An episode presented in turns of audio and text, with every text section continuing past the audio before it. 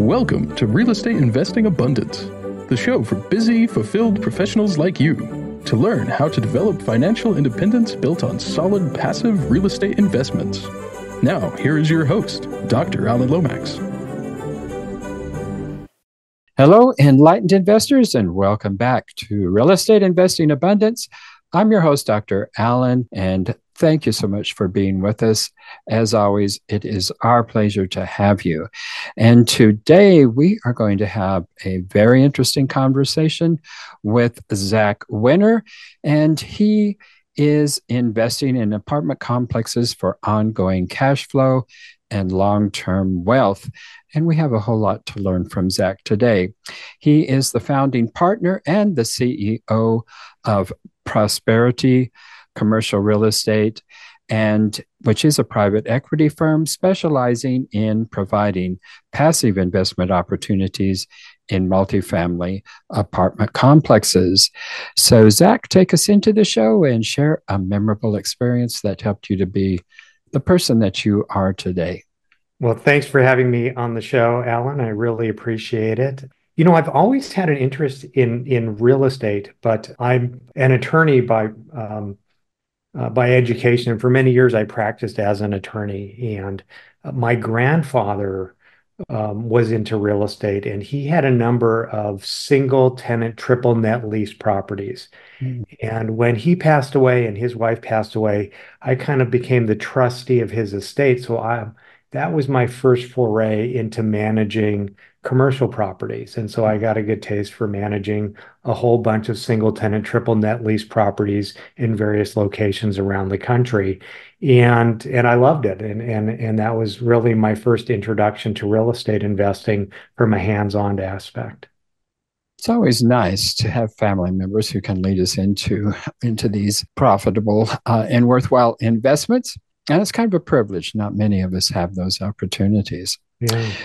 Well, how did you uh, how did you go from investing in the uh, single tenant triple net um, yeah. and transition into really multifamily investing? So I started. So the triple net lease were were my grandfather's estate, um, properties, and then and then my father and his sister inherited them. So I didn't really have an ownership interest, but mm-hmm. I was was kind of managing them on a day to day basis. But my first personal foray into real estate investing Uh, was I started buying single-family homes around the country. Um, at the time, um, I was a um, I had a, a mortgage company, uh, an escrow company, a real estate brokerage company, and so we were doing a lot of high volume, representing investors buying homes around the country and renting them out. And so along the way, I started doing that as well. And so that's how I personally got into investing in real estate. And then over time, I realized there are many, many benefits to scaling up and investing in commercial properties. And so uh, my first commercial property investment, which, which I also brought in passive investors through a syndication, was a um, seventy-two room hotel in Austin, Texas, which mm. is a fantastic market for Uh, for hotels. There's always activities going on there. South by Southwest, Austin City Limits, Formula One racing, U T Austin football. It's the state capital. So great market for, for hotels. Uh, and that was my initial uh, foray into commercial real estate investing. Um, now we're focused on multifamily, and we've been focused on multifamily for a number of years. And we have a value add approach where we're looking for opportunities where we can buy large one hundred plus unit apartment complexes where the rents are below market and where we can come in and, you know, the up- units haven't been upgraded in a while. So we'll come in, refresh the units, upgrade the common areas, maybe add some features to the common areas, optimize the income and expenses, increase the N O I, the cash flow, the overall value. So we have this value-add approach that we're really focused on now for multifamily specifically. But we've also, you know, in addition to the hotel, we also still own a couple of industrial flex office parks, which are terrific investments. So these are multi-tenanted, triple net lease industrial flex office parks that we continue to hold in our portfolio. But moving forward, we're really focused on, on value-add mm-hmm. multifamily. Well, other than the fact of the scalability of uh, going from the single family to the multifamily, were there other uh, reasons for shifting from the single family to the multifamily uh, yeah. investing markets? Yeah, you know, one of the key um, factors that that I looked at is um, when you value a single family home, its value is based off of comparable single family homes in a one mile radius, right? That's what an appraiser mm-hmm. will do. So um, it's very hard, like let's say you increase the rents, that's not really a factor in a single family home. On the other hand, when you look at commercial properties, the value is based off of the net operating income multiplied by a cap rate multiplier. So for every dollar you can increase that N O I, you're tremendously increasing the overall value of the property. And so that's a huge advantage when you're looking at buying, for example, an, an apartment complex where you can come in and do things to, you know, increase the rents, for example. If you can upgrade the units and increase the rent two hundred dollars a month, and you multiply that by the number of units and you multiply that by twelve months in a year, that's a huge increase in the N O I. And, a, and so you're not only increasing the cash flow, but you're tremendously increasing the overall value of the property. So the big advantage in commercial real estate is you're not dependent on just market-driven appreciation. You're forcing the appreciation by increasing the N O I and the cash flow. Yeah, so from that, I, I it would seem to me like that is a better hedge against recession and inflationary uh, issues, because assessing properties based upon uh, comps, that's going to have, I think, more fluctuation uh, in the markets than what rents typically typically are going to have. At least that's what we've certainly seen uh, in the last uh, twenty, twenty-five years. Even through the two thousand eight recession, vacancies did increase, but uh, rental prices didn't decrease tremendously. They did to a tad bit, but not mm-hmm. not not terribly much. Whereas comparable single-family homes, there were places around the country that lost twenty to thirty percent in value. So there's a lot of reasons for going from single-family to multifamily, at least from, from my perspective. Yeah, um, so what markets are you all uh, particularly interested in these days? We very much like the Midwest and the Southeast. You know, we're targeting markets that don't have rent control, that are landlord friendly, that are business friendly, that have population growth, net migration in, job growth. We like diverse economies. We like economies that have a STEM focus. So we're we're in Kansas City, as, as we were chatting about. We're in escrow to close before the end of this year on uh, a really nice uh, apartment complex in Greensboro, North Carolina. Terrific market, very diverse. Um, where our, our industrial flex office parks are in Saint Louis, which is a good, very good market for uh, industrial flex office parks. And, and in certain areas of that market, they're also strong for multifamily. And we're continuing to look in a couple other areas in the Midwest, um, um, Indianapolis, uh, Columbus. We like Des Moines. We like Omaha. So those are a few of the markets that we're kind of targeting. It kind of surprises me that the, the Midwest really in the last ten years has really shown a lot of positive growth, and businesses are certainly interested in moving into those areas.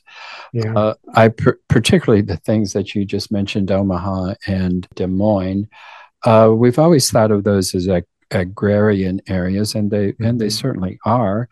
Mm-hmm. Uh, What what has changed in those areas that uh, that brings them attractive to particularly real estate investors? Well, I think I think for us, we're looking for, you know, um, a minimum size for the M S A to make us comfortable. One of our traits is we're located in Los Angeles. Our properties are all outside of California, so we partner with best-in-class third-party property management companies.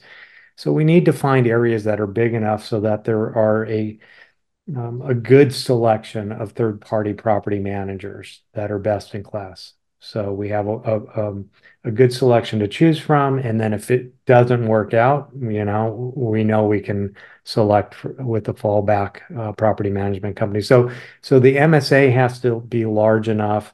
Um, and then we're looking for some diversity. And as I mentioned, you know, these areas are seeing terrific growth. Like mm-hmm. it's it's not the Rust Belt that it was thirty years ago. Mm-hmm. I mean, these areas because the costs of living are lower, uh, because the cities are incentivizing businesses to move out there, it's it's enabling this population growth and this net migration mm-hmm. and business growth um, that that really helps.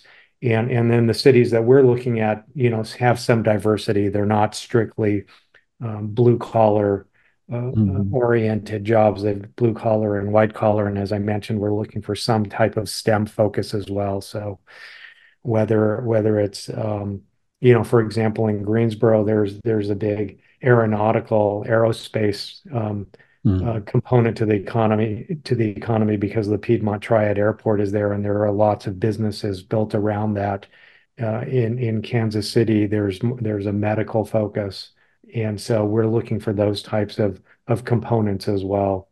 So it's not necessarily that those higher paying jobs are going to rent in our apartments, but but if those higher paying jobs are there, you know, then the more workforce housing will be supported by those higher paying jobs. Well, you mentioned diversity, and, and you were talking about diversity really in uh, in jobs and uh, and occupations and Uh, in industries. Does it matter in terms of racial diversity? Is that a, a component of of your interest, or is that something you really look at? We don't really look at racial components. I mean, we certainly look at demographics when um, when we're um, zeroing in um, on specific sub-markets, but we're not, we're not looking at racial components. We're more focused on Um, what's the per capita income? What's the median household income? You know, what's the number of single person households compared to multiple member households? Um, what's the crime in the area? How are the schools doing in the area? We're we're more focused on those types of things. Yeah, I'm I'm sure that's that's what most people are. Um, but I just I wonder if the racial uh, diversity is something uh, worth considering, and just wondering about certainly going back to Omaha and uh, Des Moines. I mean, certainly historically they've been really white uh, communities, yeah. And I wonder if those racial dynamics are changing in those communities mm. as the as the economics change.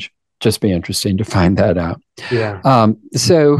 What are the main benefits to investors in investing with you? And so first of all, before you answer that question, just yeah. tell us about uh, your company and mm-hmm. uh, what services you actually provide to investors, and uh, also how we can get in touch with you to take advantage of the services you offer.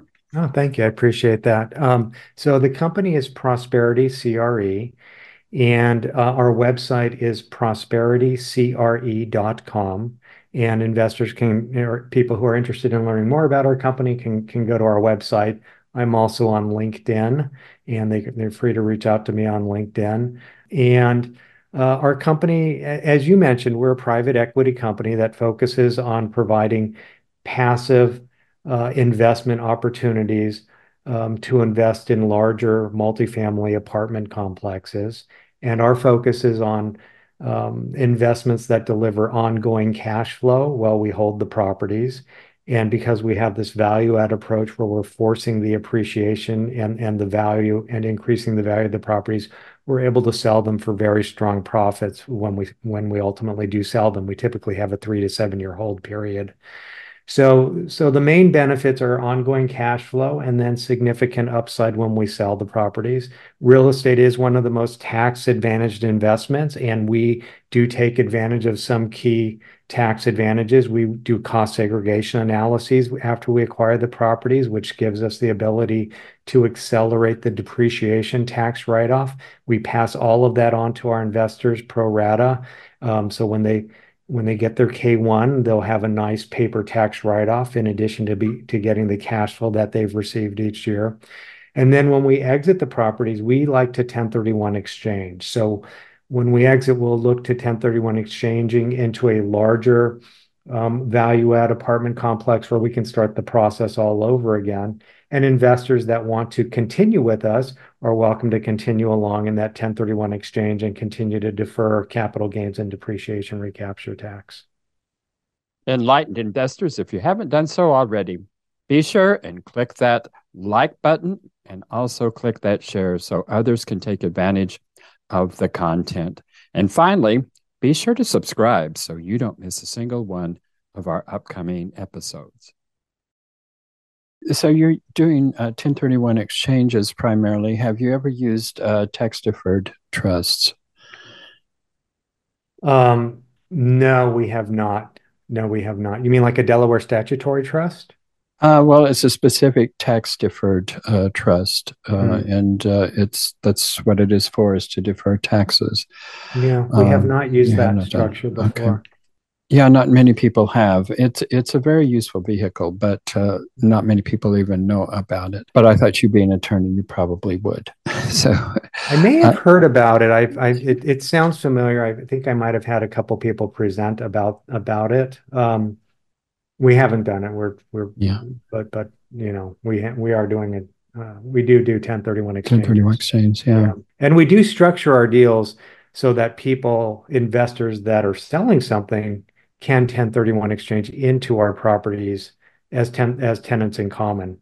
Uh-huh. So oh, okay. They can benefit on when they come in as well. Oh, okay.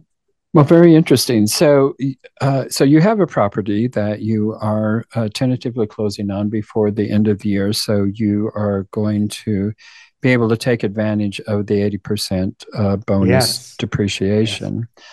Exactly. Uh, so that is uh, something else that those interested in investing with you probably would be interested uh, to uh, to investigate, because that bonus depreciation is declining to sixty percent after the first of the year.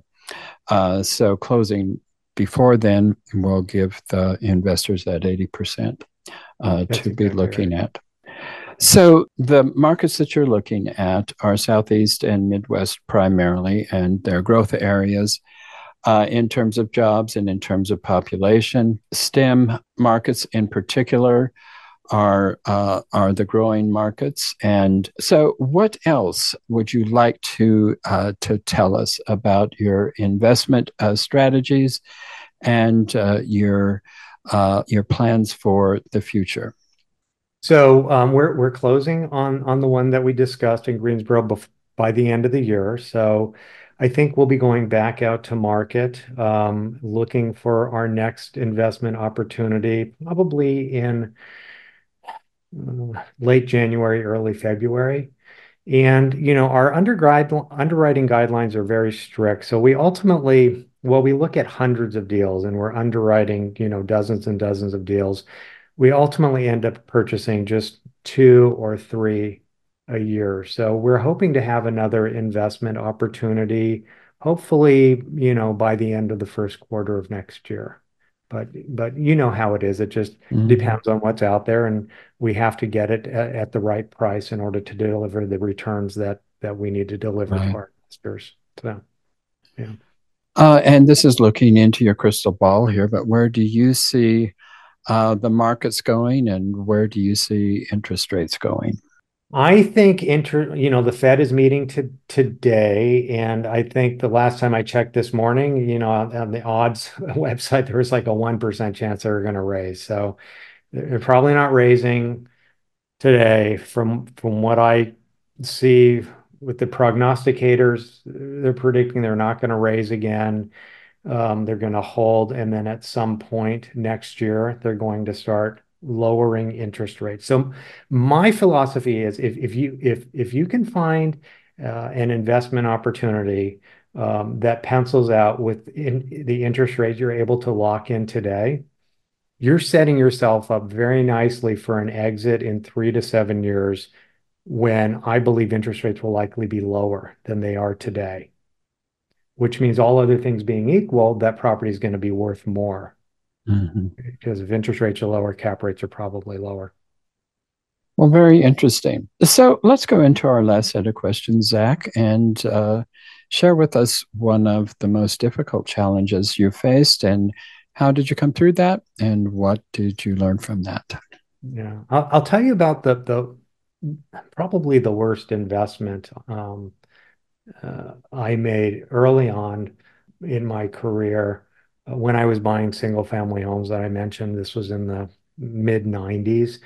I decide I decided to partner with somebody and buy a, a mobile home park. And mm-hmm. um, I was attracted to it because the cap rate on paper was so high, right? Mm-hmm. Um, but um, the mistake I made was I was looking at the cap rate and I wasn't um, as focused on on the class of the property. It was probably a class C, maybe C minus, mm-hmm. and the location of the property and the difficulty of managing it remotely. The property was located in Yuma, Arizona. There's no easy way to get to Yuma, Arizona from Los Angeles. It's a long drive. And so if you're um, uh, dealing with a class C-ish property, it's very management intensive. And, um, and and so it just required a tremendous amount of work. And and the big lesson I learned from that is I I'm I'm not the type of investor that likes to invest in class C, class C minus properties. Like maybe if you really work them hard, they have good returns, but I don't I don't want that brain damage. I don't want to spend all of that time, you know, having to manage very, very difficult properties. So my big lesson is, you know, you shouldn't you should for me, I like to focus on on class B properties. Class A trophy properties don't have the returns that we like. And, and I take a close look at, you know, what the management is going to be like in managing those properties. Yeah. Well, I kind of learned the same lesson. I invested in a in a minus C, probably actually a D, mobile home park myself, and it, it is just a tremendous, tremendous emotional drain. Yes, um, and uh, it is. Uh, it, I mean, if you can, um, if you can deal with uh, constantly evicting Um, underperforming tenants who have children and yeah. all kinds of other social and economic issues to deal with. It was just heartbreaking. Uh, I just couldn't deal with it. So yeah. I just don't do that anymore. So three good things you've experienced in the last twenty-four hours. Well, in the last twenty, let's see. Well, um, the last twenty-four hours, um, I've I've gotten some legal documents that I've been waiting on my attorney to prepare um, related to our current transaction. And so I'm happy I've got those in. Now I need to spend the day reviewing fifty pages of legal documents. And let's see what else. Um, I had a great um, networking meeting yesterday, um, a real estate networking meeting. And I had a terrific workout this morning. Excellent. So how are you putting your success as an investor and entrepreneur to work to create a world full of well-being? You know, I um, love what I do. As I mentioned, I'm an attorney, um, and I did not love practicing law, but I really love what I do. I love um, working on deals, helping to create value, helping to create cash flow. And and I, I love being able to provide that to my clients. You know, we're providing mm-hmm. really good returns. We're providing great ongoing cash flow. And um, yeah, it's something I really enjoy doing. And I know my clients appreciate it. I've heard a lot of attorneys who experienced a lot of burnout early on. What was uh, what was it about uh, being in the law industry yeah. that you didn't like? Well, when when I went to law school, um, a show called L A Law was very popular, and um, late eighties um, and uh, early nineties. And, and, you know, that show, just like current shows that have attorneys, they, they really glamorized being an attorney. You're in mm-hmm. court, you're fighting for your client, and you don't realize it until you get out of law school. Cause they don't, they don't really teach you what it's like to practice law. It's it's very theoretical in law school, right? You're learning statutory and case law. So when you get out there and you're actually working for a big law firm, you realize there's a lot of paperwork, there's a lot of discovery. You're stuck in the law library for hours and hours and hours, and there's a tremendous amount of paperwork. And you're dealing through a, gov- a government bureaucracy. The court system is a large government bureaucracy, and it takes a long time to resolve disputes through the legal system. Mm. So it was very different than what I had envisioned. Yeah. Yeah, I could, uh, could imagine that it would be.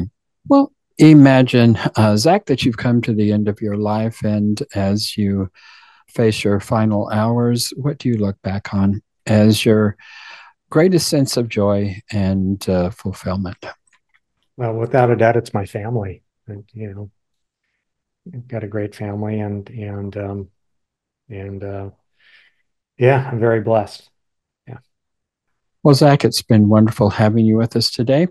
Thank you for sharing your wisdom and knowledge and years of experience with us. And enlightened investors, thank you so much for being with us again today. Please take a moment to like, share, and subscribe, and head over to Apple Podcasts. Leave us a rating and a review. We would be most grateful. So until next time, live abundantly, and we'll see you in the next episode.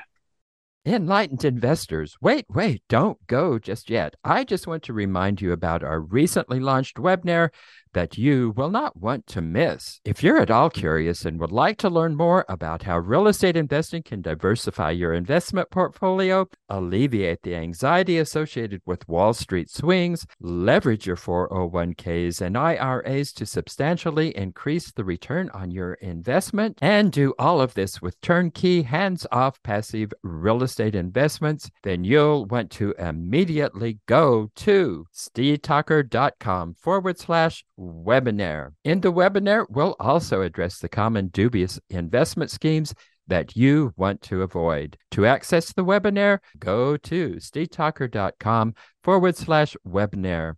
I look forward to seeing you in the webinar.